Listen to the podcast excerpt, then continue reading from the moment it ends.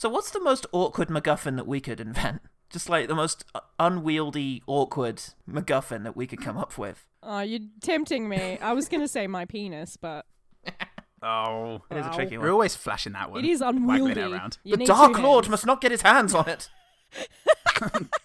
It is glow in the dark, though. What about another creative one? Because the idea of a pig that can, when its snout is pushed into water, it exhales visions. That's pretty unique. As opposed like to like that. a haunted amulet. What could, what, what could we come up with? A sort of. about a, la- a lazy dog that when you push his head in water, it just makes bubbles. The Dark Lord must not have this! Um, I don't know. Maybe a guinea pig that that poops something. Like you have to let it poop for quite a while, but it will basically like poop out the letters of where you need to go. like Ah, the yeah. co- the coordinates. And then you eat it, and that's how you gain its knowledge. Yeah, yeah, yeah. What is just about like a, a slippery bar of slo- of soap? That's it. It's so the whole slippery. the whole the whole film is everyone trying to get this bar of soap, but everyone going. "Ugh." People slip on it. It's great. Then you don't need a script. you don't need a script. Cut to do an epic sort of Lord of the Rings style tracking shot of a mountain, and our main character just trying to catch this bar of soap as it slips a few feet in front of them at each step.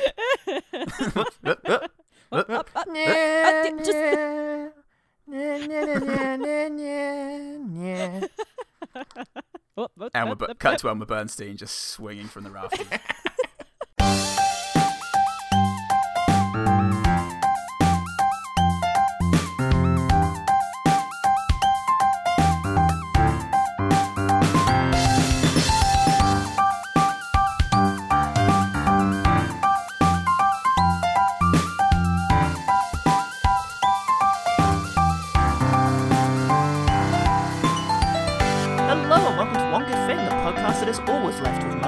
crunchings. I'm Paul Salt, I'm Paul Goodman. and you've caught us on the tail end of Recommendations Month. And joining us is Ellen Graham of the Baby Beard podcasts. Introduce yourself, ah, Cauldron Born. Crunchings for Ellen. Oh, that's gross. Sorry, I tried to. It's early enough in the morning, and I've had enough dairy, fake dairy product to be able to do a good. Oh, crunchings and munchings for Gurgi. I'm all It's terrifying. I have no friends. That's very close. Welcome to the comedic sidekick of the One Good Thing podcast. yes, that's right. Ellen's going to stick around and just sort of be the um, comic relief. Because Christ, does this podcast need it? Feel free to insult me, um, or call me a coward as much as you like throughout this podcast. Even though I'm a very sad, sad figure who has no friends and is all alone. Only if you're going to grow a sort of big blonde mustache like a Cockney bookie. You know it's already there, Goodman. I've seen it. I've felt its fronds. well, actually, you know, blonde is a bit of a stretch as an Italian woman. We, you know. Oh, Christ. Ellen has requested that we review Disney's 1985 animated fantasy, The Black Cauldron. Legend has it, there was once a king so cruel and so evil that the gods feared him. Since no prison could hold him, he was trapped forever in the form of a great black cauldron. The old King, that black-hearted devil. Walt Disney Pictures presents The Black Cauldron. Starring Peter Pan, Princess Aurora, and Geppetto. uh, I thought you wouldn't notice that. Damn. But like the soul drunk versions of them. Yeah. They- They've, they've been through the like the, the mages in Warcraft, and now they're just husks of former selves. Oh, God. Well, this is comfortably within most definitions of the Disney Dark Age, generally held to be from the death of Walt Disney in 1969 until the beginning of the Disney Renaissance in 1989. Um, it was in production for most of the 70s, and it was then delayed for six years because the studio felt it couldn't do realistic uh, enough humans yet. Oh, but six years from now, you just wait. We've got Ted working on it. 6 We've years. got mites on Elsa's fucking eyelashes now. Oh god, the film then passed hands a number of times and changed a lot in the process. Uh, they eventually made it and held a test screening during which most of the children, and I quote Wikipedia here, in most of the children in the audience fled the theater in terror. fled. They couldn't just close their eyes. They had to get the fuck out of there. That's what I call a good film. I- I- I, don't know. You know, they say, you know, you're looking for a reaction, good or bad, doesn't matter. So That's what Lars von Trier said when he made his kids' films. to his kids every day. Just sounds like child rearing, yeah, to be honest. and Ah. it was the '80s. Like I've, you know, did we not care about children in the '80s? Most of my evidence seems to suggest no. We honestly didn't. I think most parents just would sometimes meet their kids down the pub. And I think that's how the 80s worked. Here's a rusty butter knife. Jimmy the lock when you come home. I won't be there.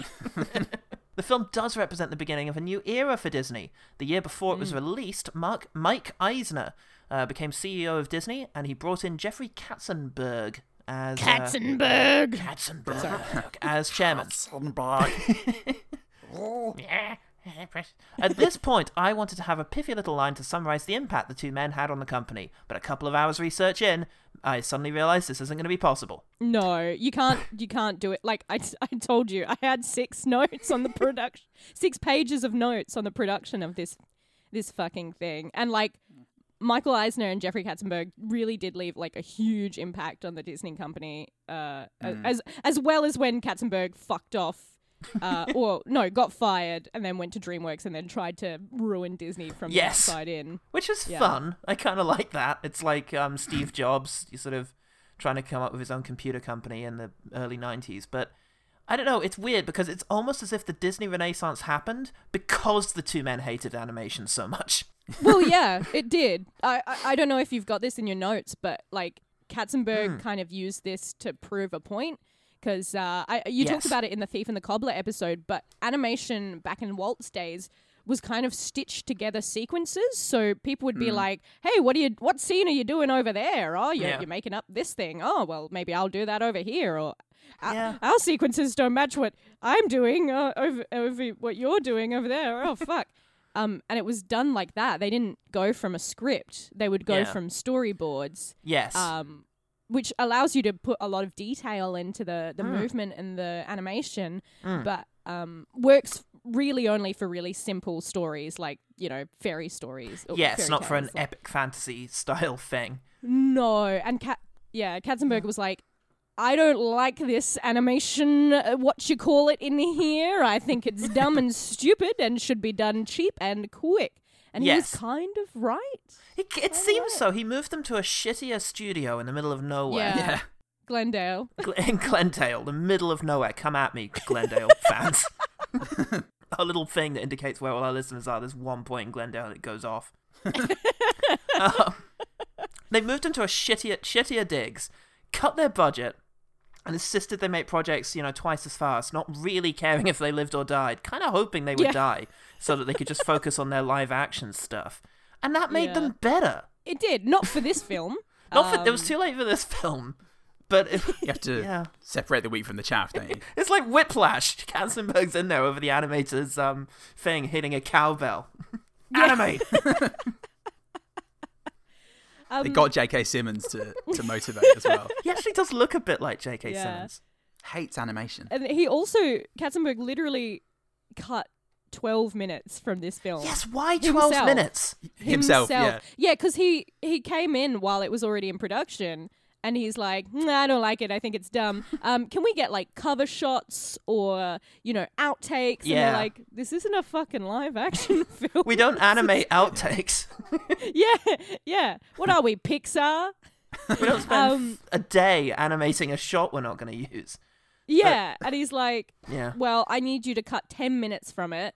And um, Joe Hale, the director, was like, what? No, we can't do that. And he was like, rolling up his sleeves. And he basically w- went in and started fucking, probably with a big, sh- like, garden shears, cutting, Yeah. cutting, cutting.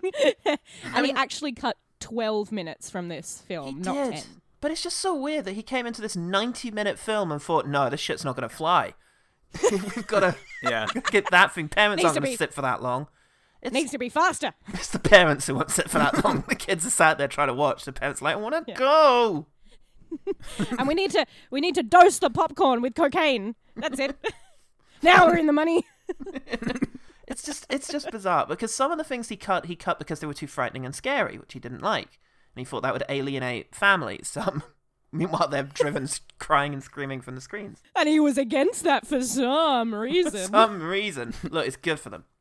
The only problem with that screen with that test screening is they hadn't locked the doors. So you must not avert your eyes. exactly. Werner Herzog was there. He cried a single tear as the children ran past him. Then he ate them. Yeah. Survival of the fittest. I need their power. So, anyway, Needed. in terms of critical reviews, somebody at Time Out magazine said, unattributed, just some guy who was in A the man. office. Could have been Mark Kermode. As usual, it is technically excellent, but the charm, characterization, and sheer good humor that made features like Pinocchio and Jungle Book so enjoyable are sadly absent. And it, it- you know, Pinocchio's 1942, Jungle Book 1968 or so. You know, it's easy to say, Yeah. oh, it's not as good as these two films that were made a, almost 100 years apart. I don't know maths. Also, give or take. Also, is it technically good? Because there's a lot of really sloppy reanimated scenes, I would say, Yeah. where clearly everything's been cut and they've had to like just do a little doodle to place it in. so, uh, you know, I'm calling you out, whoever that critic was. Whoever you are, no wonder you wanted to remain anonymous. Assassin from Game of Thrones. Get out of here. Hey, where'd he go? oh well, Faceless agent of revenge. writing reviews for Time Out. Um, as is actually how he's attributed.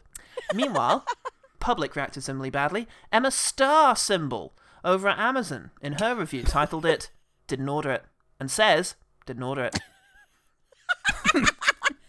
well, did she lie? She didn't order it. Do you know once when I was in my late teens, somebody sent a copy of The Godfather to our house, and we we didn't order it. We did not order The Godfather, but it just showed up. And we wondered if Um, like a fish was due to follow, and they wanted to make sure we yeah, got I the was gonna say, as a, as an Italian, uh, that was the um, the uh, uh, American Italian Critics Association sending you a warning, mate. it's a message from the Cabrinis. It means that uh, I mean, to- that Tony Fists, he uh, well, he's seen The Godfather. Oh, okay. Um, Disney has to date made 69 animated features. Nice. nice. Uh, including nice, uh, including the straight to DVD features. Um, now, when you rank all of these things by Rotten Tomato meter, the Black Cauldron appears at any guesses on a list of 69. 58. No, 50. Um, I might say forty-five. Goodman was closer, remarkably close, with 56 was the right answer. Whoa. Just behind Pocahontas and just ahead of, this is going to hurt a little, the 70s Robin Hood film. Oh. Ah. Oodle alley, oodle alley. Oodle alley, Golly, oodle what a alley. day. Golly, what a day. It's people have um uh, uh rightly reacted to how many furries it spawned. so while the film oh, yeah, that's true. I was thinking of Pocahontas, like the raccoon? Oh, Maybe. That's weird, That raccoon fucks. All right, don't come at me. Please don't. Anyone who wants to respond to that. It has 55% on Rotten Tomatoes, 6.4 on IMDb, and lost about $20 million at the box office at least, nearly bankrupting Disney in the process. Ellen, you broken down minstrel. Yes. Why have you asked us to climb willingly into the cauldron? Um, mainly because I hate you guys and I want to see you suffer. No, I'm kidding. No, um, always say that.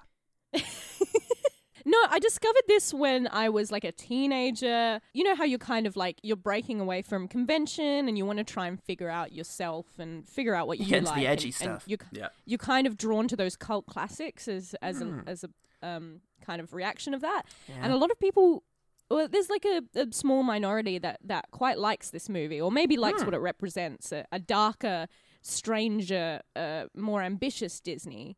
Hmm. Um, and I read a lot about it, and I was like, "Oh man, this sounds this sounds awesome!" And and a princess, a Disney princess, I didn't even know about with a weird so Welsh name. Fuck yeah. Yeah. And um and and so I found it when I was about maybe twelve or thirteen, and I Hmm. and I got the family round. I'm like, we're gonna watch the Black Cauldron, and I, I bet it's gonna be great because it's a cult classic. And then I watched it, and I was just kind of like, um, I don't know. Maybe I guess bad things i i are good. I, I guess because it's unpopular that makes it good. I Oh no. guys, guys, try enjoying it. Ironically. Oh yeah. yeah, yeah. I think maybe in this day and age, because I'm a big Disney fan. I, I do Disney princesses for work, and I, I I'm When you say you do of Disney princesses for yeah, work, im- immediately. OnlyFans. Uh, everyone, look me up. it's we're at she's at um ellenfucksdisneyprincesses.com. It's, Debbie um, does Aurora. 16 and over. Debbie does Disney. Jesus. Debbie does Disney. Um, and I just, I, I guess maybe in this Disney malaise of just acquiring rights and franchises, like Hmm. Katzenberg and Eisner were dickheads, but I, I admired a time in the company when they had verve and ambition, and I think it's really important to see things fail. Like this was a big Hmm. failure, It was. um, and it nearly tanked the Disney company. And you think from where we are today to think, wow, this could have ended. How different Fuck. cinema would be had it been just a little bit worse. Yeah. Plus, um, I'm Not a big necessarily in a good way. fan for messy drama, and I love messy bitches. And the production on this thing is Yeah. is worthy of its own podcast. Really. Did you say messy just- pitches? Or Messy bitches? bitches, I heard. Messy pitches. It was a dig at you guys. For you. Oh no! A precious Star War. well, that all sounds very dramatic. Uh, What happens in the Black Cauldron? the Black Cauldron. Yeah. Um, it's a it's actually an adaptation of a fantasy novel series called pentology. The Chronicles of Prida- Prydain. Prydain. Prydain, yes. Mm. Mm. Uh, and I think they cobbled together this from like the, The first, and second two. books. Yeah, Yeah. first two books. Yeah. Yeah, I th- the author wasn't too mad, Lloyd Alexander, because he was No. like, "Yeah, it's nothing like my books. I don't give a fuck." Yeah. Yeah, he was actually quite nice like about it. He was like, "This is nothing like my books, but I do quite like it," which is, you know, really benevolent. Take note, Ursula Le Guin. Um, so we open on a spookily sinister voice, uh, with a spookily sinister black cauldron. Um, and it kind of introduces the the uh, the titular role of the black cauldron as uh, this very very powerful magical um, object that uh, contains the soul of this this um, really evil dude. I don't know. I didn't quite remember. Yeah, that doesn't come up again, does it? There's an evil dude in there. But the point is, um, if you put things into it, they become like living dead or something like that. Yeah, yeah. It, it, it- it, it has the yeah. ability to to make life and, and Yeah. yeah, Spooky insanely things. powerful It can do spooky object. shit. Yeah. You're not going to get puppies out of it unless you want undead No. puppies. Which we all do. I mean, uh, oh, if this if I was the Horned King, I would just be putting dead puppies in and getting live skeleton puppies. What Go, my film that'd army! Aw. Oh. I don't know what puppies do. I make cat noises. I don't know what puppies do. Um. What's a puppy noise? A puppy noise? Yeah. This film has got a huge, and I think a lot of old Disney films had this problem of like, like very, uh, of bad tonal cuts. Like we'd Sure. have something really creepy and whatever, Oh, and then yeah. smash cut to do do do do do do. Yeah, it's Disney's. It's the death of Disney's mum. It's Bambi's mum. Um. Oh, yeah, immediately followed yeah. by Spring. It's That's Yeah, up and that's down. a good Messy one. whimsy is what I'd say this film has. Messy whimsy. Is some my porn name. I just it's a it's a it's a terrible porn name that no one will go and see ever. It's like I just I just fucked this slave to death with a sword. Why telling me that I'm such a silly girl now? This Goodness film. gracious. so then we meet our main character and his Ta- dad, Taran. Walder Frey. Taran, who is a, an assistant Yes. pig keeper. Peter Pan, Um, as I shall and- refer to him. Yeah, and his old man friend Dallben. I was just thinking, what if the war's over and I never had a chance to fight? Hmm. And a good thing, too. War isn't a game. People get hurt. But I'm not afraid. Ouch! Walder Frey. It's Is it not his a name, dad? is it? I guess Dallben is a pig keeper. If Taran is the assistant, I don't know. I, I Senior it was his executive dad. pig keeper, thank you very much. Yeah. the CEO. Anyway, our hero is very mean to a pig, some geese, and a goat for a bit. yeah, he sucks. Uh, he straight up sucks. I hate. He's really, yeah, he's a bad guy. Look at me, Hen. I can do it. Ha! Run, you coward! But he, um, he eventually brings the pig in, and they have a pig vision because it's an oracular pig. It can see the future. It can see things. Yes. Oracular pig. I will never find the word oracular more funny. Fucking hell. It's one of my good things, genuinely is amazing. Yeah, same. Oracular. You are the keeper of this oracular pig. But yeah, he gets a vision, which implies that the pig is wanted by the evil Horned Lord or Horned King or whatever. Horned King, yeah. Oh, how long I have thirsted to be a god among mortal men. And um, at this point, um, Walder Freyer's like, "Take this pig to Mordor and cast him into the fires of." No, not really. He says, "Take, take this pig to safety because he's not safe here. Where should I take him? I don't know. Just don't go towards the only place that's actively trying to capture him. Which way is that? Ah, Yeah, he has a tiny piece of bread, even though, yep. I'm keeping most of this for me. yeah, I cut a slice off of this huge loaf. I give you um, that and an apple, And I gave you a tiny piece and an apple. so you can make an apple even sandwich. though I've still got the whole, the rest of the whole loaf. Plus, in the matte painting of of the uh, of the cottage, there is like another loaf sitting on a chair. That's, my dinner not loaf. being used. Two loaves a day keeps the doctors away. Yeah. Uh, so hell. we, yeah, the Horned King is looking for Hen Wen because uh, she can reveal to him where the Black Cauldron is. Taran has one fucking job. Yeah. And he loses Hen Wen because Yeah. the pig. he just, he's just fucking around. Yeah. And then we meet. Gollum. Jesus. We meet Gollum, which really fucking took me by surprise. Give poor starving Gurgi munchings and crunchings. Nice apple. Oh boy, what a juicy apple. False. Sorry. Yeah, I was just being possessed by the spirit of a rascal who's looking for apples, which he calls munchings and crunchings. And the Ring of Power. Um, Yeah. We all go, ah, and Taran goes, ugh, fuck you! you! Fucking slag. You're a coward. Get away from me. So, Yeah. well, at this stage, actually, yes, just before that, the pig does get captured by two terrible, evil bird things. Because it turns out that the little cottage is like five minutes walk away from the land of eternal fucking shadow. Yeah. It's um prime real estate. Um they're called Gwythaints, I think. Gwythaints? Oh, right. Well, they're awesome. Yeah. It's one of the best parts of the film, those fucking things. They're great. And they capture the pig. Yes. Don Bluth, um, who came on Ah. and left this project, is responsible for that. That um, sequence. scene. Oh, with man. the it the, shows. the Gwythaints, who look like basically small dragons Yeah. or pterodactyls, and they basically like yeah grab Hen Wen uh, as Taran's running after her. yeah. Um, Okay. so you had one. God, you job really can't help but feel that Don done. Bluth, if, if they'd have all just stuck together, this could have been an okay film. Stick- but then we wouldn't have Let's- had Pebble and the Penguin. Let's stick together. That's true. we do a lot of animated films. Jesus. Ugh. My Yeah. one better thing was um actually already used by planes.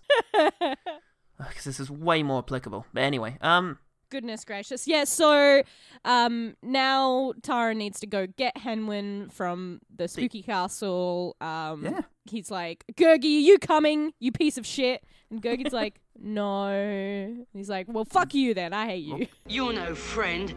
You're just a, a miserable coward. God, I hope you die, you fuckface. he's over here, everyone. Kill it. Yeah. Um, he sneaks in Yeah, no the- problem. He just Yeah. gets in. He's in the rafters right above where all of the skeevy-looking pirates are celebrating their slave girls. Come in, kids. Give us a kiss, lass. Oh, it's been years since these lips of mine touched another face. I don't know. It's just a lot of Another rowdy. face. It's not, She's a lovely one. Touch faces that's with right. Put your face on mine. yeah, they're all very rowdy, and then Yeah. a record scratch when the Horned King comes in. Uh-huh. Um, and basically he's like, "Bring the pig out." Like, Bring the pig to me. Hard to sound, really hard to sound spooky. He's got a little henchman, um, creeper who's in an abusive relationship with the Horned Aw. King. Um, he's like a little goblin thing. Yeah, he's a little goblin Uh, fuck. Yeah, and he's like, "Get this pig to tell me the future." and it's like, Work the pig. And he can't do it, but at this stage, Town falls out of the fucking rafters, and he can work the pig. So um, he gets him to Yeah. show. He shows him a picture of the black cauldron, but he can't zoom out. He can't like do the pinching motion to show where exactly Wait. it is. Wait, enhance. Yeah. double click. Double click. Rotate 180 degrees. This thing sucks. This file has got to compress. I have to wait five minutes. Oh, damn it. so he's got the first part, but then before he Thank can get for to the part of now tell me where it is, he just spookily creeps up on Taran for no fucking reason. I've got to get better at Taran- approaching people. Interpersonal skills, that counselor told me. Yeah. which causes Taran to freak out. Um, spilled the water on the Horn King, which like hurt. I don't know. It looks Yes. like it hurts him. Yes, it does. I don't know. Oh, I didn't use water again. Use sulfuric acid. Hen Wen's immune. they have a big chase scene. Um, they get to the top, but like, Yeah. they're all coming in. So Taran pushes the pig off. Yeah, he really fucking struggles to get it off that thing. He's probably wishing at this stage that it was a magic ring or a golden fleece or something. it's really unwieldy. Take this stack of rocks to the fires of Mount Doom. Fuck me. Well, she had been eating a lot of rocks that day. Um, yeah, he pushes her into the moat, uh, but he gets captured. Uh, in in the in between, I don't know. The Horn King has just really fucked up all of his plans because he needs both Taran and the pig. He's got one of Um, them. Yeah. And Tarwin isn't much Yeah. good without the pig, to be honest. It's um, Taran isn't much good So much a pianist without a, pi- uh, without a pig. So, without a peeing. pian. But, as luck would have it, a beautiful princess is escaping at the exact same moment as all this. And so she decides. A decides. beautiful husk of nothing. Princess Eilonwy. I do hope there aren't any rats in here. Oh, not that I really mind them, you know, but they do jump out at one so. Don't expect to see me in the Disney canon. Hello, I'm literally nothing. I've got. I bring. I bring nothing to this. Well, we'll, we'll define then, says Taran. But I have more agency than most Disney princesses. Yeah, Weird that there's a trade-off there. Hey, yeah. She's she, they give her like more agency and then immediately give her nothing to do for the rest of this film. Personality or yeah. function. It's Go on then. You choose the adventure. Oh, we'll do this. All right, go on. There's nothing there for you. Do you know what? Fuck it. Let's not look for the pig. That's probably fine. Let's do Yeah. something else. And the Horn King will just have to find him himself, the prick. I mean, literally, you brought him to him. She's got a bauble, which is never explained. Don't worry about it. Powered by Uh, Bloody CGI. women. A little magical bauble that chases away rats. That seems to be its only function at this point. Very niche, but Yeah. It's like that. it's almost like she wanted to get captured in that castle.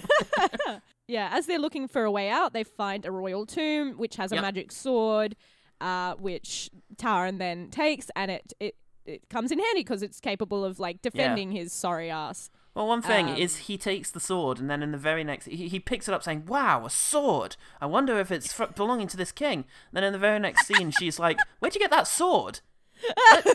Were you listening to me back there? I was like five feet away from you, talking loudly about the sword I found. I wasn't listening. what? Yeah, yeah. I don't think Princess Eilonwy listens a lot to what Taran says. Otherwise, she would be. Uh, It's kind of easy to tune you out. yeah. so, sorry, what did you say? Wait, what did you say? Wait, what did you say? What did you say? I'm not saying anything. So, um, old Geppetto comes in. Yeah, they find Yeah. fucking Geppetto. He's been swallowed by a whale, and here he is. Hi, I'm a bard. I, I, I sing. I, I, I entertain. I, I... Oh, careful, sir. These are the hands of an artist. Um, with his with his weird flam. lute that sometimes destrings itself when he lies. Yeah, because it's a liar. Uh, no. I was really. Did you just say no? I nearly went along with that. I nearly went along with that. Oh, that makes sense. But then I thought about it for half a second longer than that and was like, no, no, no, no. That's not a. that doesn't explain that. um, yeah, they escape the castle um, using the magic sword. Yep. Uh, and Fflewddur Fflam gets bit on the bum, and we laugh. Oh, brilliant. Oh, great. Uh, Well, Oh. they all they have a little bit of a they have a character moment. They have the character moment of the film uh, when they all hang out in the forest and have a bit of a dynamic for one scene. And um, By dynamic, do you mean asshole? yeah, during Be a- this one scene of them bonding, Peter Pan manages to upset Princess Aurora with his casual misogyny, so she goes off to cry. Yeah. Well, I got us out of the castle, didn't I? Phew! I'd say it was the sword's magic. But it takes a great warrior to handle a sword like this. But still, it is a magic sword. Ha! What does a girl know about swords anyway? Yeah, it's also like a very strangely strong reaction. And I thought my memory of this scene Hmm. was that he called her a scullery maid or something. Oh, right. Um, Because John Hurt meant does to, it like- later. Yeah, because she's meant to be like a scullery maid, like kidnapped and a scullery, ma- like used as um, you know, a scullery maid in the castle. Oh, Uh, but basically, he's just like, "Oh, shut up, you're a girl," and what she's does a like, girl know about adventuring? Yeah. like she, re- like there's one line she reacts really strong to, which is like, she's just a silly girl, even if she is a princess, and really, princess is the thing that makes her go. um, which is You kind said of you'd never turn that back on me. I told you that in confidence. Yeah, it gives me, even though I said I'm Princess Eilonwy, um, That is our but it word. gives me, yeah, it gives me the sense that maybe her kingdom is all dead. I don't know. I was like, what a bizarre thing to get really upset about. Well, apparently the other fucker is royalty as well in the books. Never come. And I read some passage that said either his royal heritage has been removed or it just doesn't come up. Scene deleted. He might have just been a king. He might have been a king. Yeah. So Gurgi comes back. Yay! yay, Gurgi comes Uh, back and he finds tracks, which leads them to a bunch of little folk. The fair folk. Yeah. The fair folk. Yeah. Um, yeah, so th- there's like a whirlpool that allows you to like get into their caves, I guess. yeah. Um, and it turns out, yeah, the the fair folk have Hen Wen. Um, Yeah. and They got it. They had a it the whole grumpy old man fairy called Doli, who's the besi- like the uh, Sultan of um, Uh, belabored retail worker of this film. they tell them that there's there's they, where the cauldron is, I think, and also the fact that you know these women will tell them how to destroy it, and so they go off on their journey. And it's like, good luck destroying the cauldron. Oh, we'll take your pig home. By the way, my what? Oh, fuck! Yeah. Yes, my pig. Okay, yes, please do that. Please take him home. That's right. I knew there was something about my entire point of this whole story. yeah, they they pull a Moana, and the pig is no longer appearing in this film, which has really done me dirty. I'm tired, Disney. All right, I'm tired. It's not called it. the pig in the cauldron, is it? Should have been though. In my film, it Yeah, is. Ben. Uh, yeah, so they say that the the cauldron is in Morva, and uh, it's just out the back. Doli will get it for you. Um, so poor Doli has to fucking, uh, uh, you know, lead these people to Morva, which um, Yeah. is a it, ha- it has a creepy little cottage full of frogs Yeah. because three witches live there and and like to turn people into frogs and then eat them. Yeah. Seems uh, inefficient because you'd get more Yeah. meat if you just Yeah, ate yeah, them Hey, they're out. they're trying to lose weight. Yeah. Trying to reduce. You know, Oh, that's eat a whole human. Jesus. Tur- we turn them into a Also, lettuce. Spoil. Yeah, and like a, a lot of old vinaigrette. school um, animations, when I guess, look, before a lot of people shipped things off to Korea to get animated, most animation was done by horny old white men. Uh, Nothing wrong with that. Well, yeah, because at this stage, Hocus Pocus show up, and Yeah, um, Geppetto gets to spend some time in Kathy Najimy's boobs. yeah. quite a lot of time. Yeah. And you know what? I was like, hang on, this is animated. Someone had to Carefully Draw these tits. these For a- kids bouncing bouncing up against each other. It's almost like a, There it's was a like tit those. Um, a titty yeah, it's, it's almost like those Newtons. Uh, what do you call it? Like the little clacky balls that you put on on desks. it's like, there's like a few scenes where they like yeah they bounce inwards and then side to side, Oh, God, and I'm that's- like, and of all the things Jeffrey Katzenberg cut. Not that. He this left- is essential. He Kids are gonna left love clearly ten seconds of just tits bouncing in this children's film. You have made me picture a fucking desk toy for an executive, in which all five of the little steel balls are replaced by somewhat realistic boobs. And you lift the far one up and drop it, and it just sort of smushes into the others. And it's the worst thing I've ever thought about in my life. They, they, they, they don't cause that sort of that reaction of sending the the opposite ball in the other direction. They just kind of smush together and wobble a bit. Yeah, exactly. Like they're in Dead or Alive. They just go. Oh. There's like oh. slud, a slight thud sound as the And- end tit slaps into the next one. And that sort of- But no, the other one does not go That flying. timpani "Whoa" noise plays. Yeah, weird to think that how much of animation has been driven, like how many, um, you know, forays into different physics and different styles of animation and, and weight and, and time and place have all been because of boobs. Yeah. You'll Gotta figure those things You've got out. Miyazaki obsessing over like the, the, the falling of a sliced tomato, and then you've got Katzenberg Yeah. being like, "Yeah, good. Can you can you put in more titties?" The question we need to ask is, Howard Isao Takahata. It was, wasn't it? It was, the other one. I couldn't remember his name though, so I thought I'd just say it. Yeah. Isao Yeah. Takahata used to obsess over food. That's it. Yeah. But he does animate. What about Yeah. the? He does animate a boob though. There's a bit in um, the Tale of Princess Kaguya where she whips out a tit in order to um, uh, Yeah. breastfeed the um, little princess. Ah. So there you go. Yeah. I was also going to say, don't you remember the like turnip spirit? Is it the turnip, the radish spirit in uh, Spirited Away? He had some big old titties. Yeah, it's all I food remember. related though, isn't it? I remember.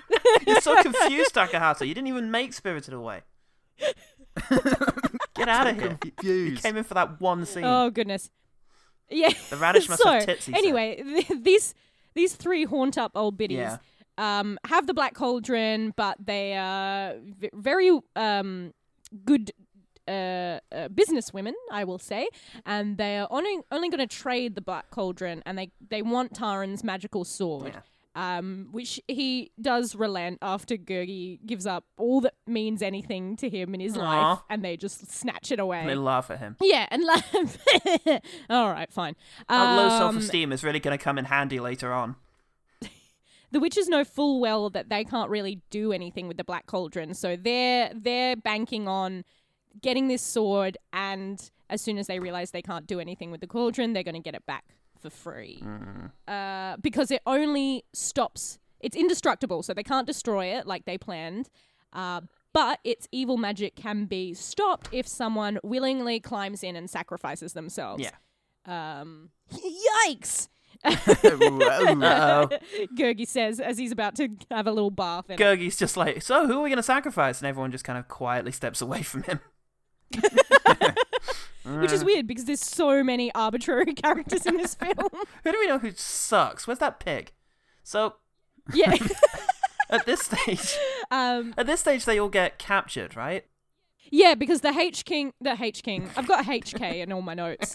Um, the Horned King was playing the long game because he uh, was not so upset about Tyron escaping. Rather, he sent the the Gwythaints after him because he knew that Tyron was going to basically lead him to the Black Cauldron. They should have just gone and done something else.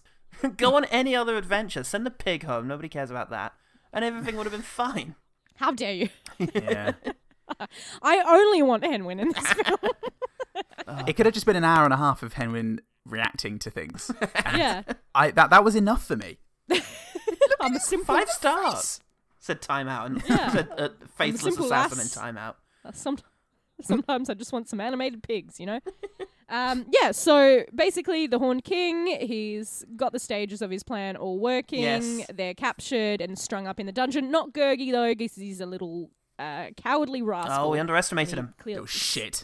He slips Fuckface away. Um, but basically, the Horned King starts his plan. He throws his skeleton friends in Skeleton the friends. cauldron. Jeffrey, Jonathan, Je- Keith the skeleton. Boney Bill. He's not called that because he's a skeleton. Wink. then the cauldron born are born and these skeletons start to come to life and even though the horned king had a living army he Yeah, just wants this is to much better. fire them yeah he, he wants to replace them with skeletons uh so But with this living dead army, he can finally defeat the forces of that old man in the cottage. yeah i really am unsure about what's actually holding the horned king He seems to have it all working for him. because he has an army he has a castle He's an idiot. He's got great Um, bone structure. but you know what he Lol. you know what he doesn't have though that pig uh oh shit! I just really love pigs. What if it was like the last unicorn? Like, have you guys seen the last unicorn? No. I've not seen it. Uh, oh, because the thing in that is that the, the the king of the film has been basically capturing all the unicorns, not for any specific evil purpose, but because he's so depressed Aw. that he's like, maybe looking at these things will give me a little bit of joy. Aw. what if it was like that, and the Horned King is just like, I just want a pet. What if he was just trying to, very much like Thanos in the comic books, courting death? What if all of this is just an attempt for the Horned King to impress that pig? Ah, that's why she was so saucy. Why won't you acknowledge me? Playing hard to get. I did everything right. this You got some problems, Horned King. You gotta you gotta think about your relationship to pigs. True, nice guys finish last. My type, oracular pigs. God. Are you a pig? Yes. Are you oracular? No. So he he sets I'll off. keep you, but meh. He set he sets off with his army, and he says he's like to the other people, "I shall leave you helplessly tied up next to the only thing that can defeat me." I mean, fair because they weren't going to let themselves loose at any point. They've just accepted this themselves. I love his. Is it just dying. me? What does what's the princess's name? Ilonwe. Alongwe. I- Is it just me, or does Peter Pan have a kind of shitty reaction to her, where he's just like, "I didn't plan for it to end this way, Alonwe." I hadn't planned it to end like this, Ilonwe. Like, Yeah. I tried my best, Alonwe. Yeah. This wasn't my A scenario either.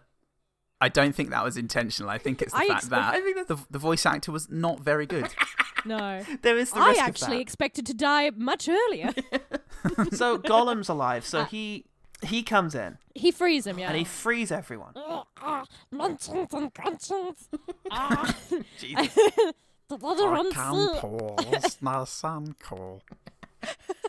Different property. Um, Get out of here. Get over here, Andy Serkis. You can do the voice Taran comes later in, and- fires a shotgun into the roof. Yeah.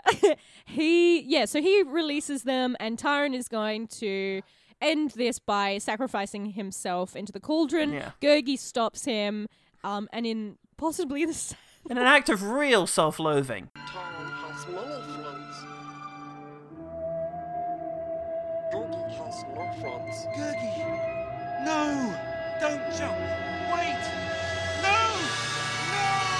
No! No! Yeah, the depressing logic is um Taran has uh, why was that French? Taran has ma- friends. has many friends, but I have none. Listen to me. yeah. Um, outrageous and disgusting. yeah. Take my life. my life. So yeah, he jumps he jumps into the fucking cauldron. And explodes. Yeah, and the cauldron and the cauldron born just fall apart and some lie down. There was one frame of animation where like one of the skeletons just kind of like lowers Oh, himself to the ground hell. as if he was taking a nap, and I thought that was very funny. oh, well, you know what? It was a good it was a good 5 seconds I had, but uh that's it for me. Keith the skeleton. Yeah, and the the Horn King is like, "Oh fuck." And he he goes to kill Taran. I don't know. I don't know how he was going to get the Black Cauldron working. I don't know what his plan What is even happens basically. to I don't know why he does anything in this film. But uh, he's angry at Taran and he's like, "I'll kill you." Um, but then a light shove Oh yeah. because everything's yeah everything's getting sucked into the black cauldron That's that's, right, right, yeah. it's like this little vacuum and the horn king is like moving towards him even though he can tell that everything's about to get sucked into the cauldron and he's like fighting the force of that as he's approaching taran and taran just kind of like kicks him back a little bit and he basically just gets sucked in syndrome style Yeah. into the black cauldron I'll teach him. and it's like a light breeze honestly like it's just He's all he's bo- all bone with no tendons Yeah, or it's true. There's no such thing as a power stance when you're a skeleton. he suffers almost like explosive decompression from the black cauldron and it sucks all of his innards out and like he does have skin which is so weird because he Keeps it on the skeleton, he inside. has skin The real Yeah, skin was in the inside. That's what counts. Ladies, oh shit it's got ah pigs. well at least i've still got my personality That's what the pigs love.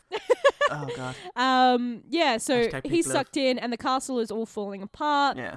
they get the fuck out of Dodge um, on a on a boat, and they um, basically end up in Morva again, where the witches were, um, and the Black Cauldron comes back, and they're they're looking at it, and the witches want it back, and they're like, "Oh, I see, uh, you've got this Black Cauldron, and it did, did nothing for you, so I'll just I'll just take it off your hand. That's fine. No, I'll just you know what? I'll just take it off your hand. It's fine. Um, I've got to skip out the front. Yeah. and um, they're like, hang on, yeah, let's, no, you, you want to, we're not going to give this away for free. the most important thing in Um, the world. so- the most dangerous fucking Yeah. thing that there ever was. You're not getting this for free. You want our little fucking golem back. the warranty's still there. Fuck. um, yeah, and so they tempt Taran with the magic sword, for to trade for the cauldron, but he says, "I just really want Gurgi back so I can verbally assault him just one more time." I wish he had the sword. The sword was really Yeah. cool. The animation on it was great. I was hoping for him to get the sword back. I was really genuinely bummed when the sword got taken off him. I was like, oh no, there's not going to be any more action sequences with the sword. But that means the film will be over, Paul. Don't you want it to end? I wanted him to fight the Night King and for it to be a big, cool, epic showdown. And I don't know what theme means. Paul, Paul, you, you've uh, you've faded into a different podcast. Oh shit. This is a different It happens. episode. So Gurgi's alive. Yay! Um, Yay. The film's over. He forces Peter Pan and Aurora to we kiss. check. Yeah, we check in with Doli, the grumpy old pixie. Oh, fuck yeah. He's like, "Yep." And that that that's all, folks. Can I have some of your bread? No. The end. No. I'm tiny. I only need a crumb. Mm, nah. Ain't getting it. It's my dinner bread. that was the film, and it's. I, I mean, what we didn't articulate there. There's a fair amount of story, and it's a kind of meandery kind of story. yes. Wanders about the place a bit. Um, I would say I quite liked it. There are some problems. Yes. I don't think it's entirely fair to put all of those down to Katzenberg because No. yes, No, there is no. some No, because he only terrible cut editing. stuff. Yeah, there's some terrible editing. There is that.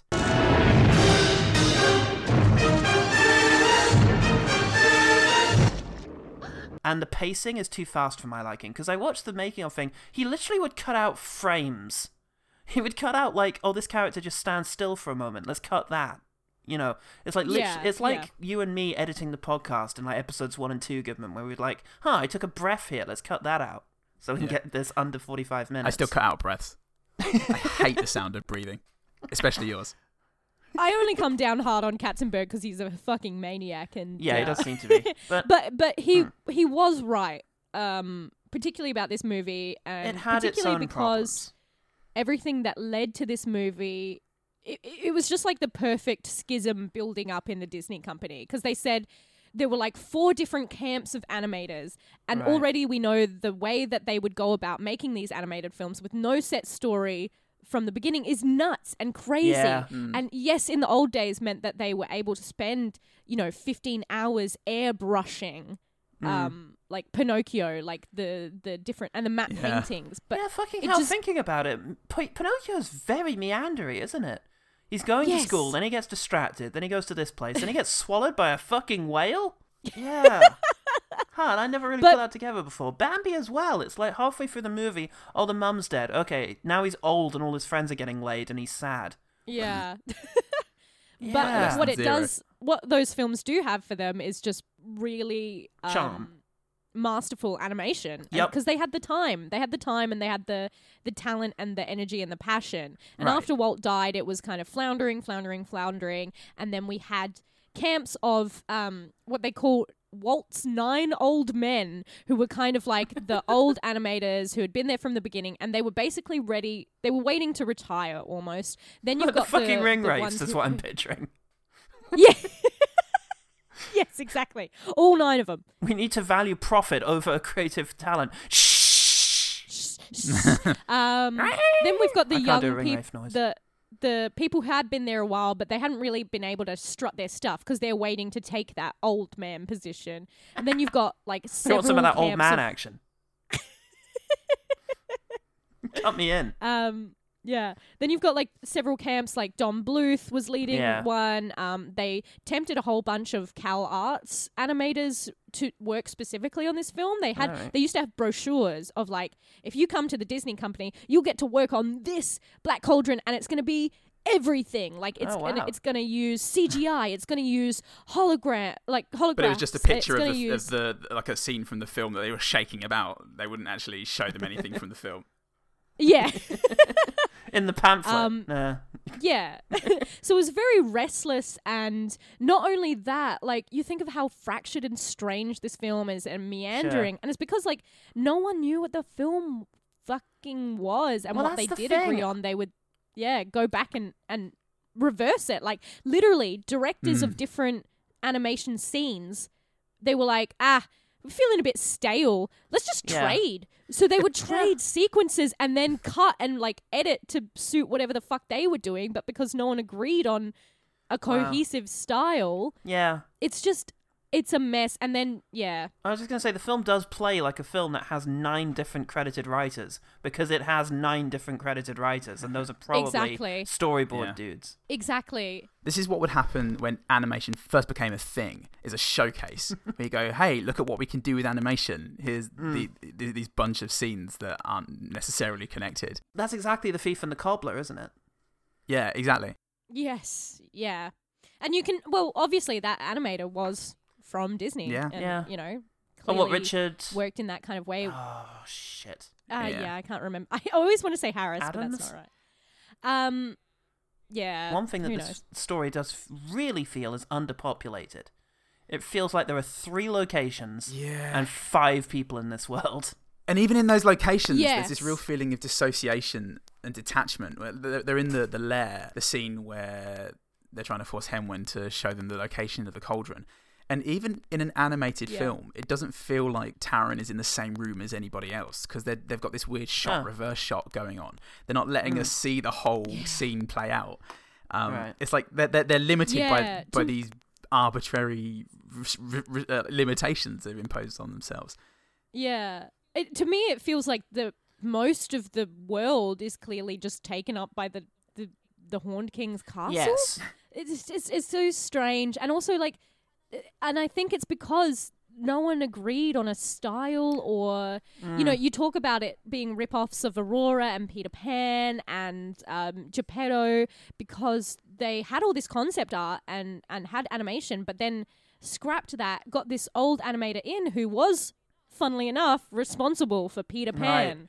Sleeping I mean, Beauty. that hero is And fucking Peter Pan. That's it's just Yeah. who that is. they'd given him no concept Mm. art and and made him come in and do all this character design. So we've got that, and then we've got this really interesting, like I want to say, like Ralph Bakshi fucking style of like the Horned King, where it's a lot more proportional and spooky and sketchy. Um, and then you've got the matte paintings, but then you've got and the who looks like out of Charlotte's Web. Yeah. Like it's just s- warring styles and nothing quite. It's like you got you know twenty people Yeah. in separate rooms and you said "He- here's one map painting and a brochure for the black Brochure cauldron for Skegness. uh make it yeah Have either of you heard of the brothers Hildebrandt? Heard of. Let me. no Yeah, they were a couple of fantasy artists back in the 70s and 80s who used to draw these sort of very lush, richly coloured and detailed uh, fantasy scenes. And my parents had a book of um, this art. They did a lot of stuff for Lord of the Rings and other um, yeah kind of uh, things. They even did this Star Wars poster. well did they did they do anything for the chronicles of Pr- Maybe. Prydain because i looked up a lot of the um cover art actually Mm. for those books because i was interested to see like what Taran was meant to look like what Mm. Eilonwy was meant to look like uh that apparently, That you know, looks like the, the. Chronicles of Prydain has such an amazing arc for Taran, where he becomes. Yeah. It's a very melancholy, yes like this state of ennui he finds himself in. It's like this hero's lament, and Mm. like none of that's in Mm. here. And in fact, none, none, no character at all is in it for Taran. Um, Yeah. like th- No, Taran has a very annoying. So like, fucking it- milquetoast. I get what they're trying to Yeah. do because sometimes it is nice to see a naive character done well, you know, because he basically he wants to be more than a pig assistant. He wants to be a big assistant. warrior. Who wouldn't? And he has to come to Who dreams of ending Yeah. their story at Pig Assistant? Me. Uh, One day. and she was the mightiest warrior of all, but sadly traded it all in to be a pig That would be great. Someone Um, who starts off as a great yeah. noble warrior and aspires to be the lowly farmhand. That's that's been It's kind of like Sam Neill's career. that arc could have worked very well in term like in terms of he has to learn he's not all that in a bag of chips, and that's good. Not even a and bag he, chips. and he has to. Yeah, he has to work up to Mm, that, right? yeah. Which is the hard part and the annoying part, but it's good. Um, but because he doesn't actually do anything Mm. for the film, that arc just becomes his character becomes grating and annoying of someone being like, "I'm a great warrior." oh no! it's, it's, it's Um, like which is done much better in Evil Dead. we can all agree on that. It's like audience surrogacy taken to the extreme. It's like, yeah, we need someone who's fairly fairly nothing so the character can slot themselves in. Okay, well let's do that so well that they've got Yeah. nothing, and then let's make two of those characters and make them the focus of this movie. Yeah. And then have their Aw. their assistant to be a mumbly, whimsical guy who just you cannot understand a single fucking word that he's saying. no. As your comedic relief. And then Gurgi.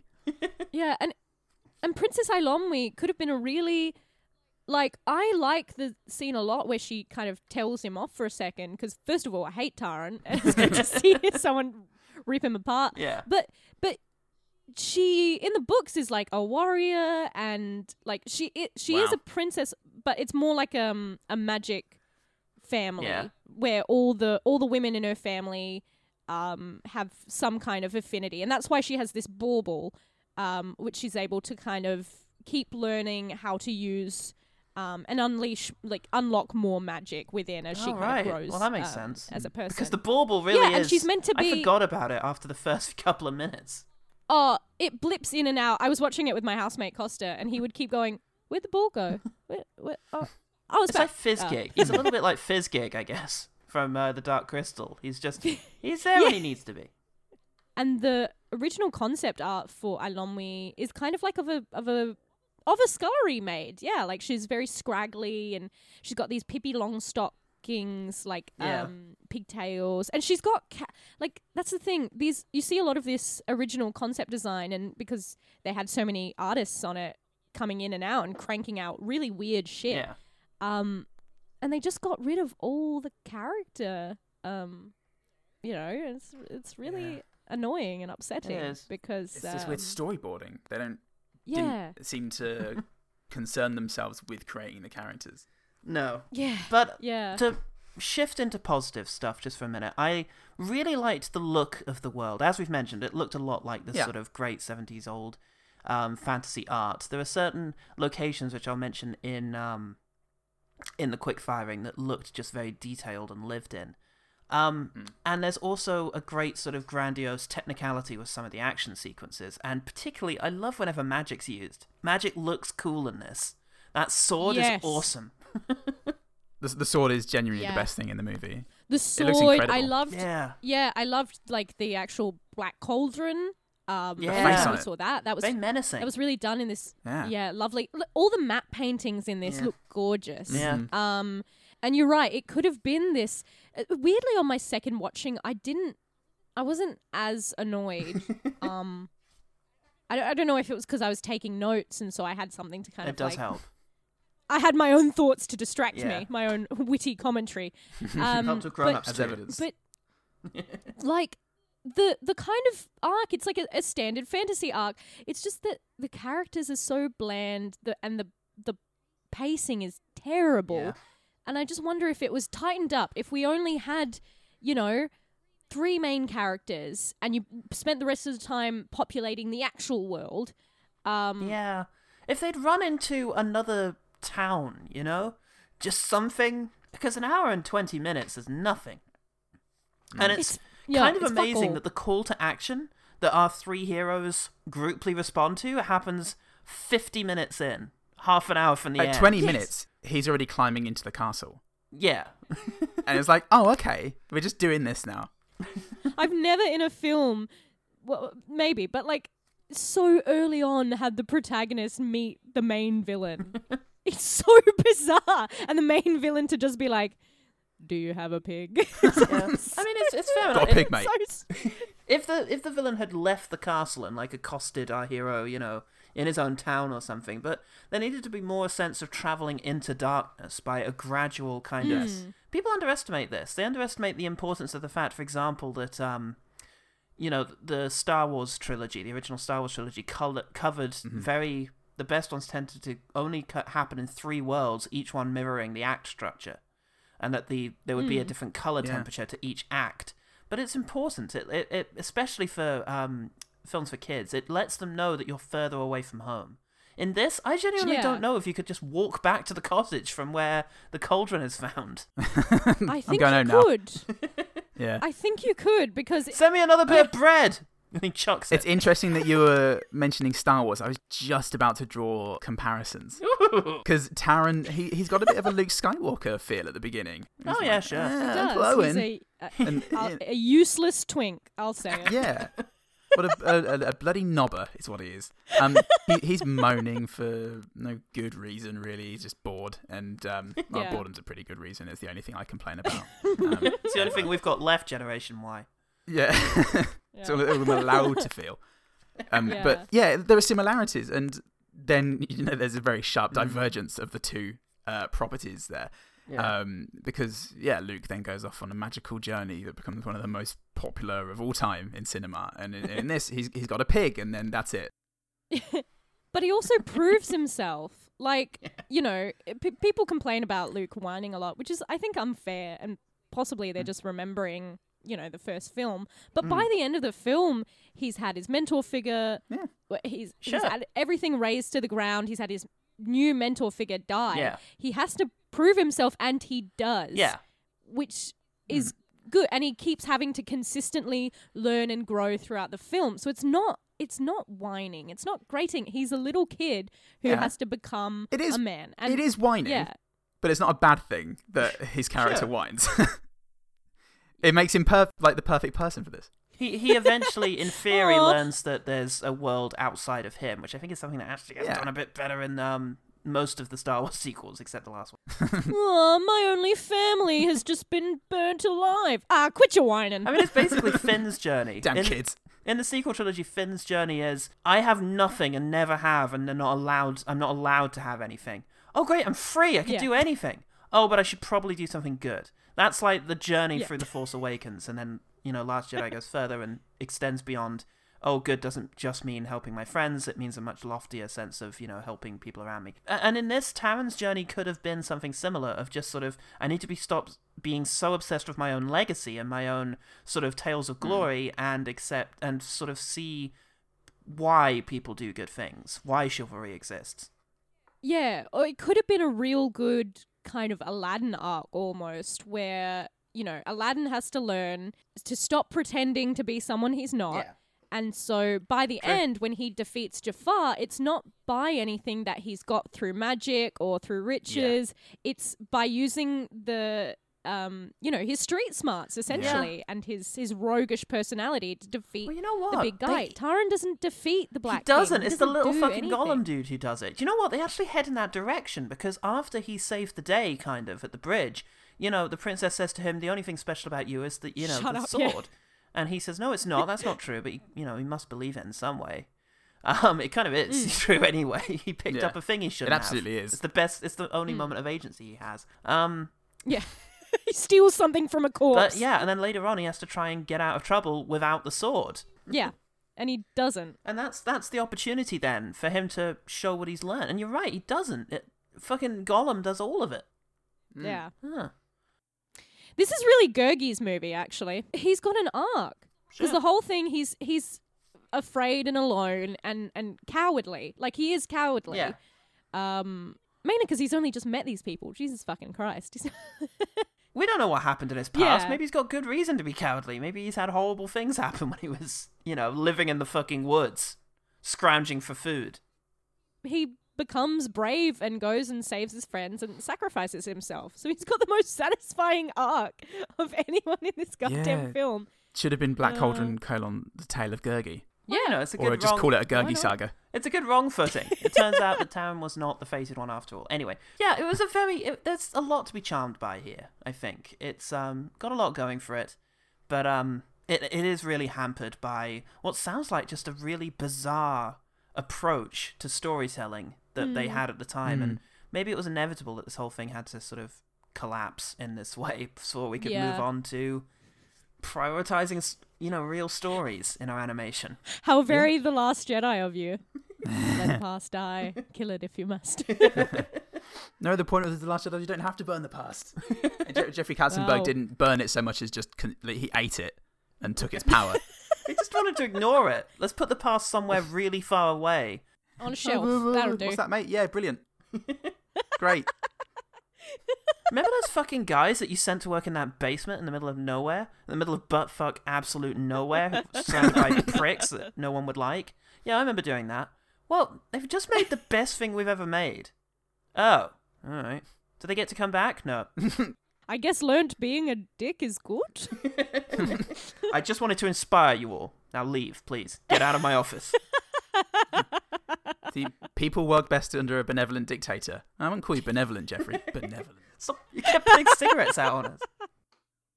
All right, let's uh let's quick fire. Quick fire. I really liked the uh the design. Yeah, the Black Cauldron. Yeah. Like the opening I I thought it was a really good opening. Yeah. We've got an appropriately sinister voice. Mm. We've got a matte painting and the the detail on the Black Cauldron is really cool because it's got a lot of those those Celtic kind of circle like circular designs. Um the the legend it's done in a very succinct way of like Yes. crazy, powerful, evil man.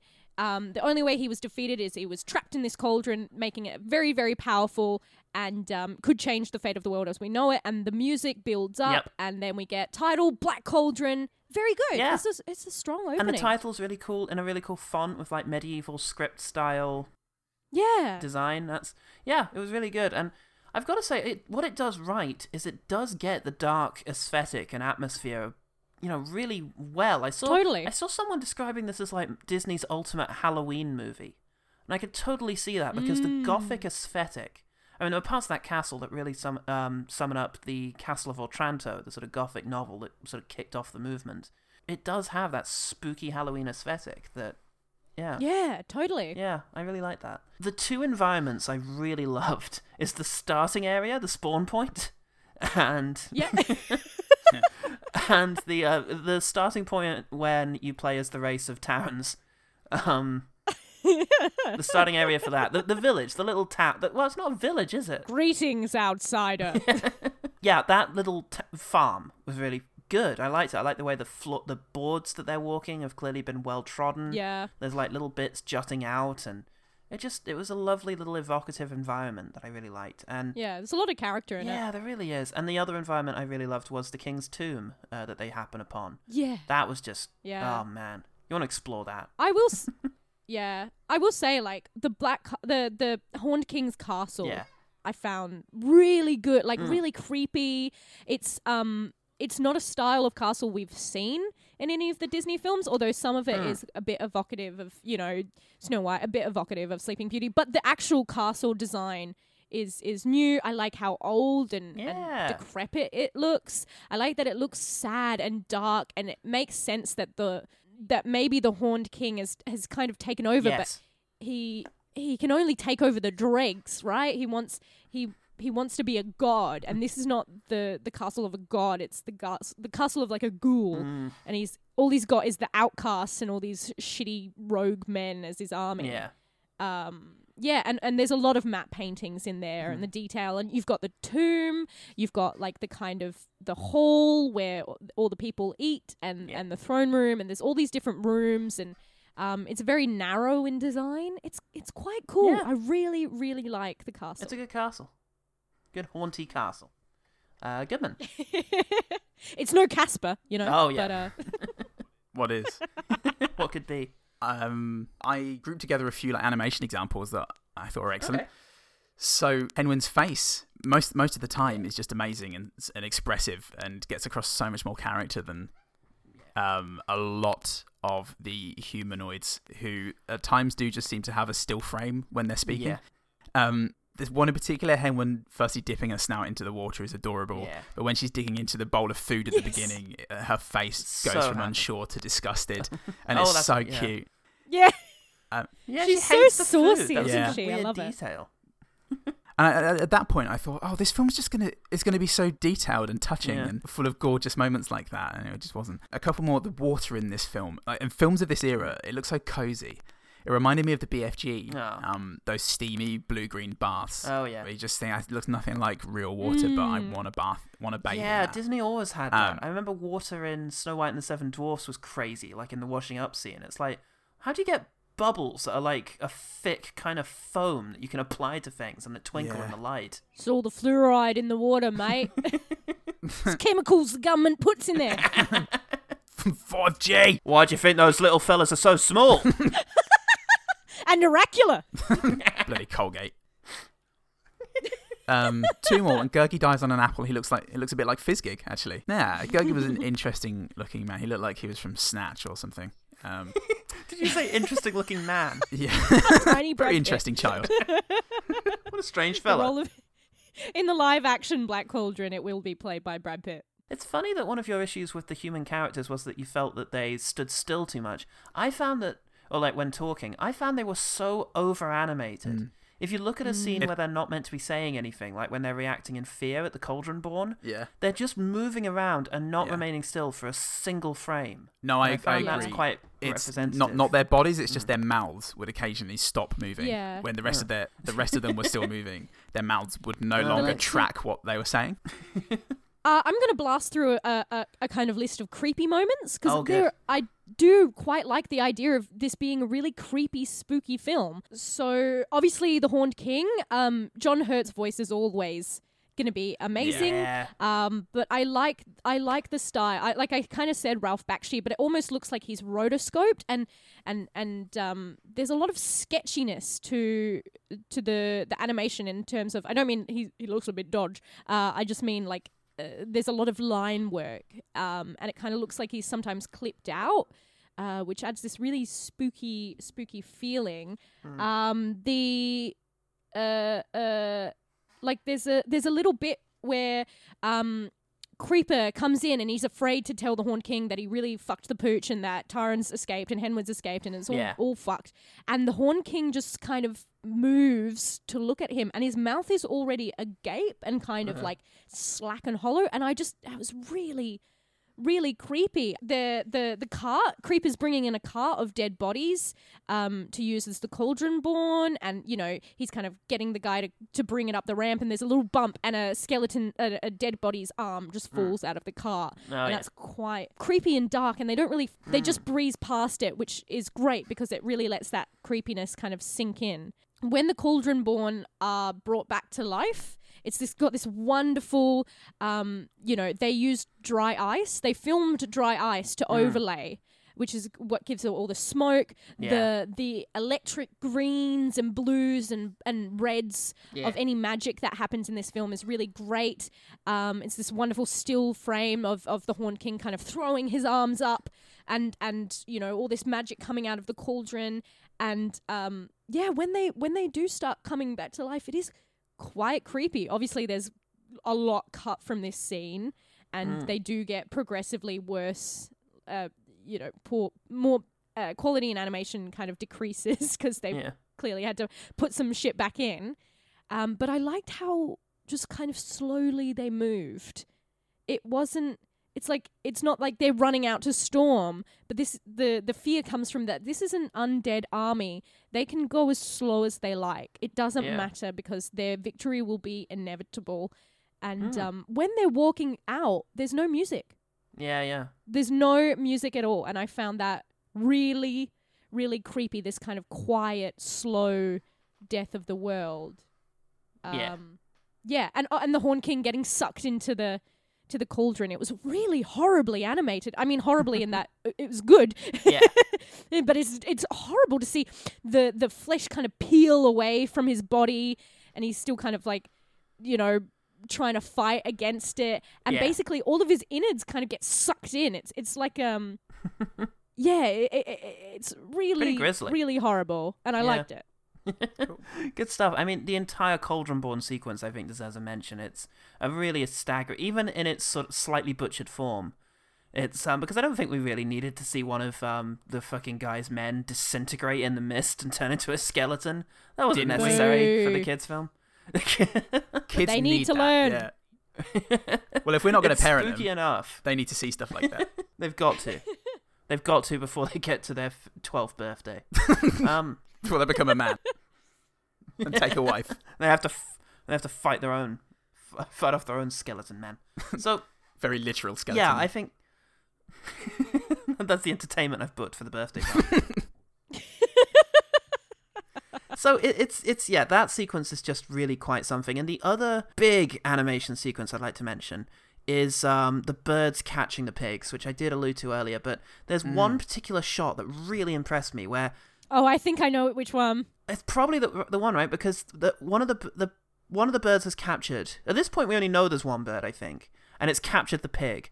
And our hero runs after and grabs onto the tail and is being dragged. And suddenly, a second bird just slams him into the ground, so he looses Yeah. the tail and then bounces off again in one seamless mo- movement. And it's Yeah. it's great. and It's he's really bleeding good. after that, which I Yeah. know, like uh, my housemate mentioned. He was like, "Whoa!" Because uh, when Taran gets up, he's got a bloody lip, which is like not something we often see in Disney films. We don't see pain or, you know, we don't see impact or or Yeah. people bleeding a lot, which I thought was um really spooky. And I was gonna, yeah, that scene is that whole scene is wonderful. One of the tiny little detail that I really picked up on is the animation of the pig's lead as he's leading him through the forest. It was very careful. The pig kept walking around him and the lead would catch on his legs and I'd think, oh, they're going to do a joke where he trips, but he doesn't. That's just a little detail that it's now around his legs. And yeah, that was that really impressed me.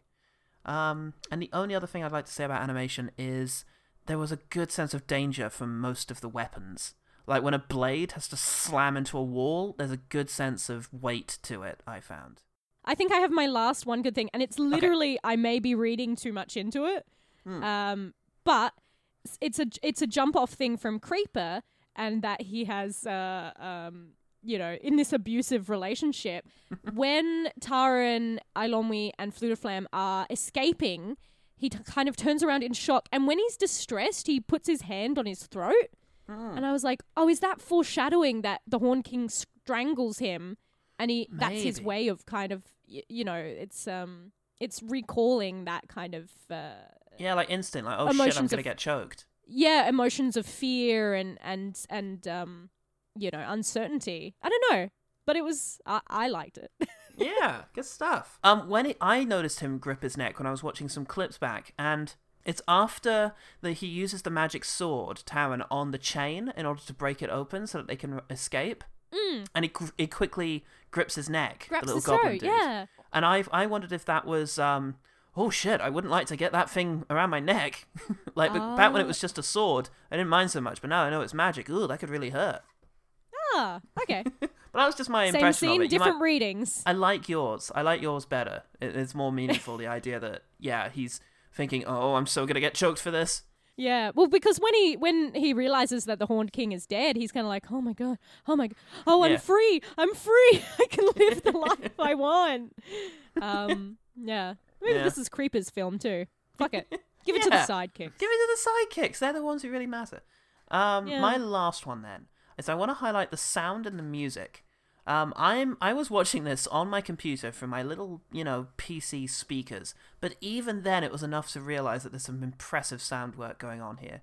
Because this movie went to theaters in 70 millimeter and with something like six channel surround sound. Yeah. And it's got a soundtrack by Elmer Bernstein, previous Oh What a Lovely Score contestant, I guess. Um, from Wild Wild West, I believe. And yeah, it's it sounds great. It's, a a, great really good sounding movie. Yeah.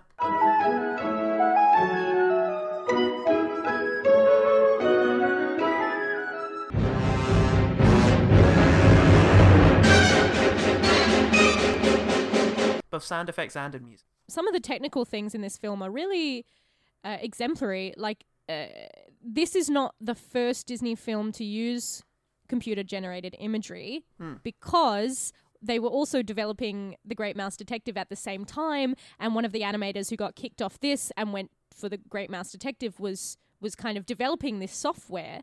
And so they kind of said, "Oh, can we use that on this?" So they did. So a lot of the the magic and um, they were going to do like 3D um, holographic things for the the Cauldron Born, which didn't end up happening because they went over budget. Right. But this was this was the first one that was released because they were developing at the same time. So it is technically the first Disney film released to use computer generated imagery. So I Yeah. thought that was interesting.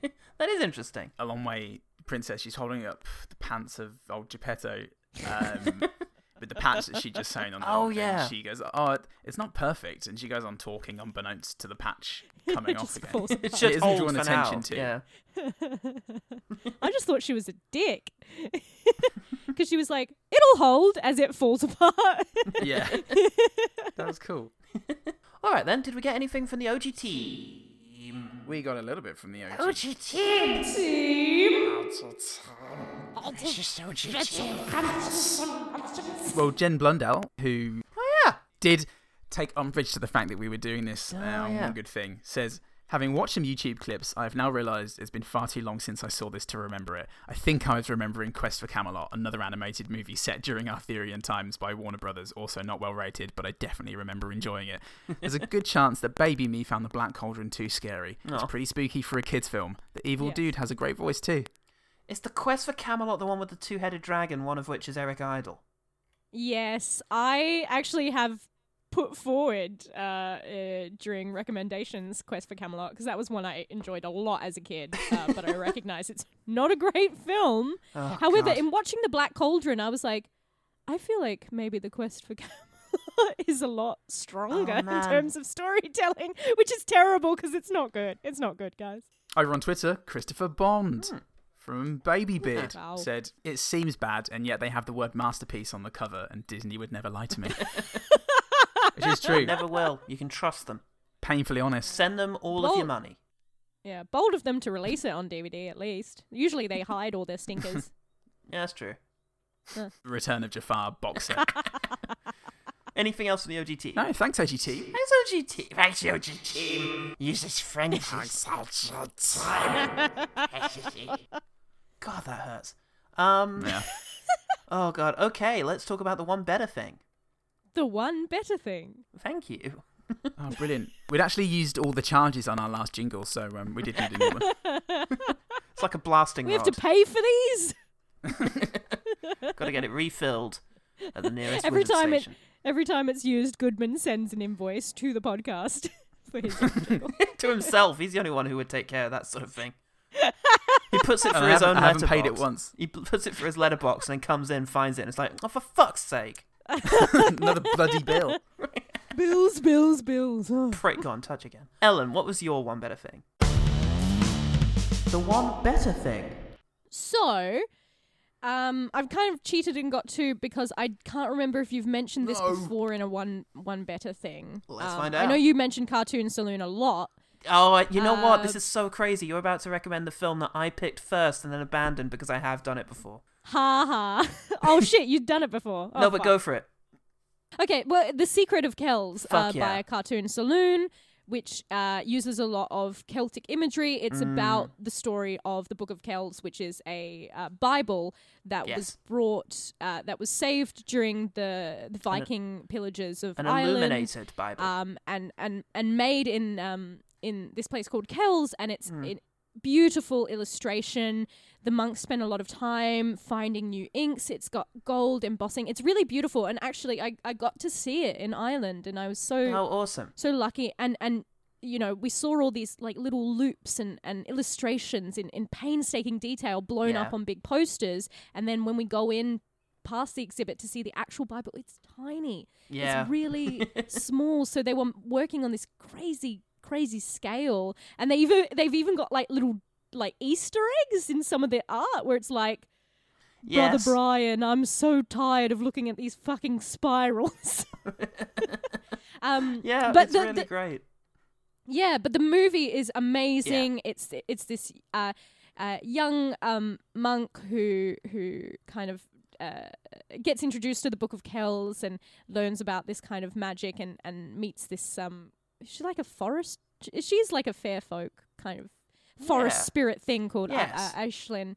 And um, it's really the art is gorgeous. It's done Mm. in that Celtic style.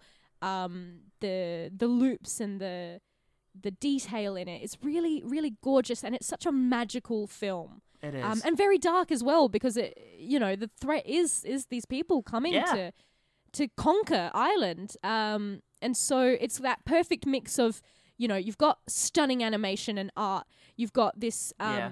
fantasy that dips in between reality and also legend, and then you've got this really established um, Irish and Celtic lore that's woven in. Well, that's that's yeah, The Secret of Kells. It's a wonderful film. Yeah. And then just shortly, um, if you still want that fantasy element, you want kind of, um, but you still want cartoony characters, and if the the uh, the Secret of Kells would be a bit too scary, and you want to kind of flirt with that, you know, medieval dark fantasy thing, but still not scar your children for life, I will say, um, Sword in the Stone by Disney, because Yeah. it's it's a really fun romp. You go on.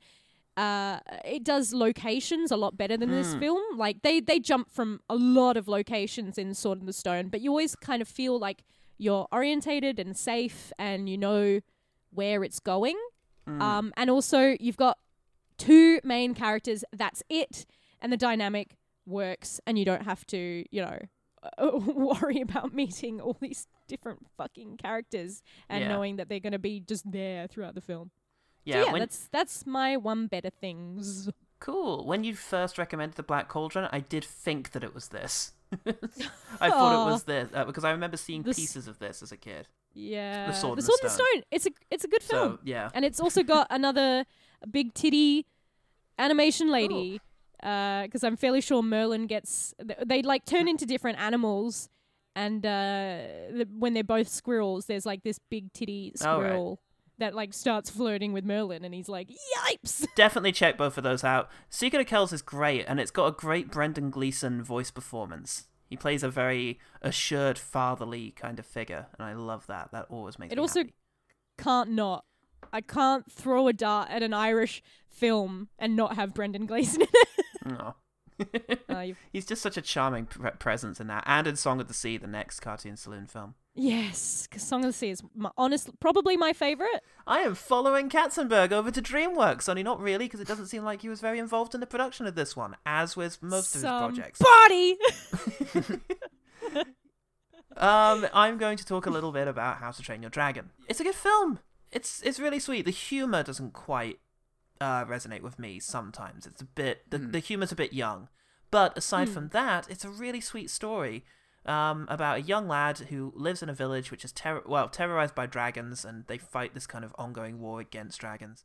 Um, and suddenly the son finds, um, whose name is Hiccup, he finds a fallen, uh, very rare dragon who he injured, and he takes responsibility for it and tries to bond with it and get it to, and basically tries to learn how to train it, um, and writes the sort of rulebook on doing so. But more than anything else, it's actually a film about prejudice. Um, the entire village is just completely afraid of the dragons and unable to see the sort of good qualities in them, and it's about the young learning to challenge and sort of overcome the prejudices of their parents, which is a very powerful thing, I think. It's a very interesting way of telling that story in a sort of highly fantastical way, and it's Hmm. yeah, entirely about the young sort of coming up with their own perspectives and how that can be, you know, useful in such a way. Hmm. And it's about burning the past, killing it if you have to. It's a great film. I love it. so yeah, How to Train Your Dragon, and to a lesser extent, its sequels. I like the second one a lot, and the third one was. Um, Hmm. I remember thinking it was all right, but the first one I, I have think is something really special. Yeah, I've not seen the third one. Yeah. You can't you can't beat How to Train Your Dragon. Like the, it's just so wonderful, and like some of the best character design as well with Toothless. Oh man, yeah, Mm. it's such a good character design, and um, also I Mm. think we mentioned before John Powell's incredible score. Yeah. John Yeah. Face Off Powell really brought the uh, brought the good stuff to this.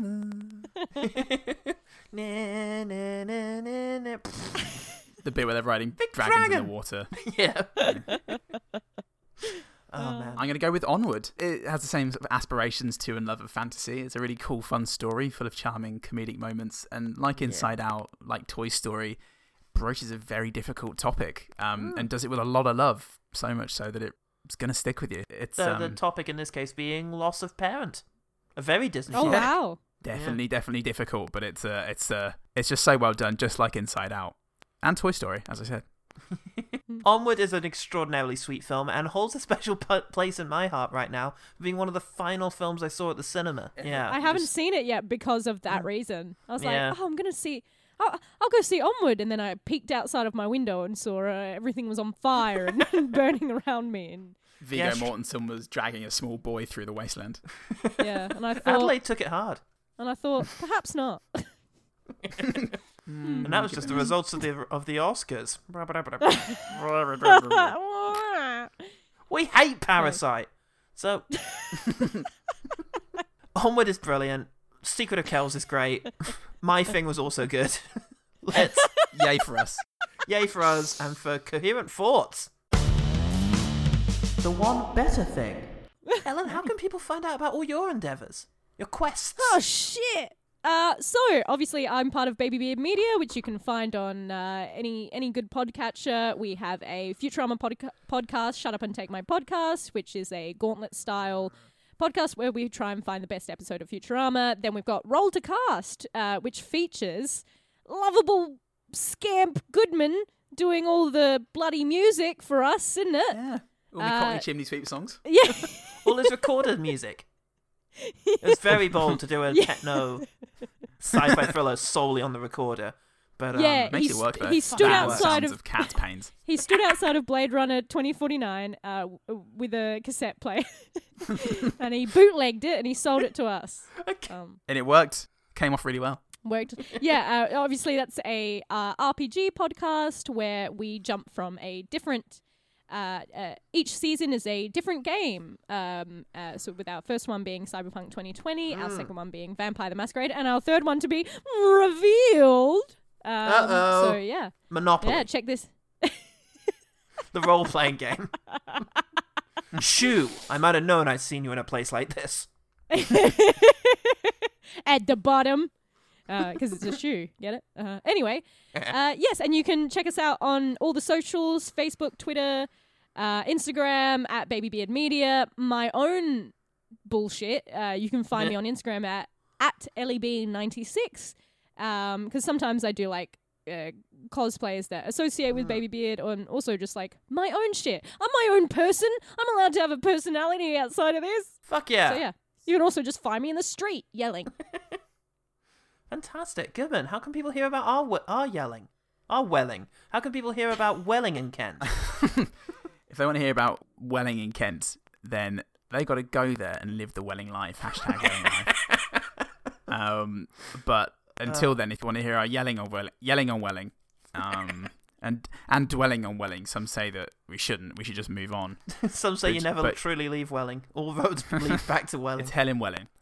And and as we um, strike the death knelling on our own podcasting credibility, um, Facebook and Twitter, OGT Pod. We put the call out for the OG team every week, every week now. Every week, heed that call. yeah, please do. Um, tell us the good things about the films that we do. Heed the call of the wild. Come forth and tell us the good thing about mean guns. One quick mention. Jesus Christ, look at the time. Yeah, me and Katie Maiden are doing our own podcast called The Scottish Film, I think. Um, I think that's what it's called. It is it was what a very called. clever thing. It is what it's called, a Scottish film. We're reviewing as many adaptations of Macbeth as we can find. We just did a fucking Verdi opera. How crazy is that shit? So, Holy shit. yeah, there's all sorts of crazy stuff in there. Akira Kurosawa films, samurai movies, 50s mob movies. Turns out Macbeth really brings out the weird in people, so come he- hear us talking about that over at the Scottish film, which you can find at Screen Mayhem, where my reviews also are. Hmm. Fantastic. Good stuff. I'm Paul Salt.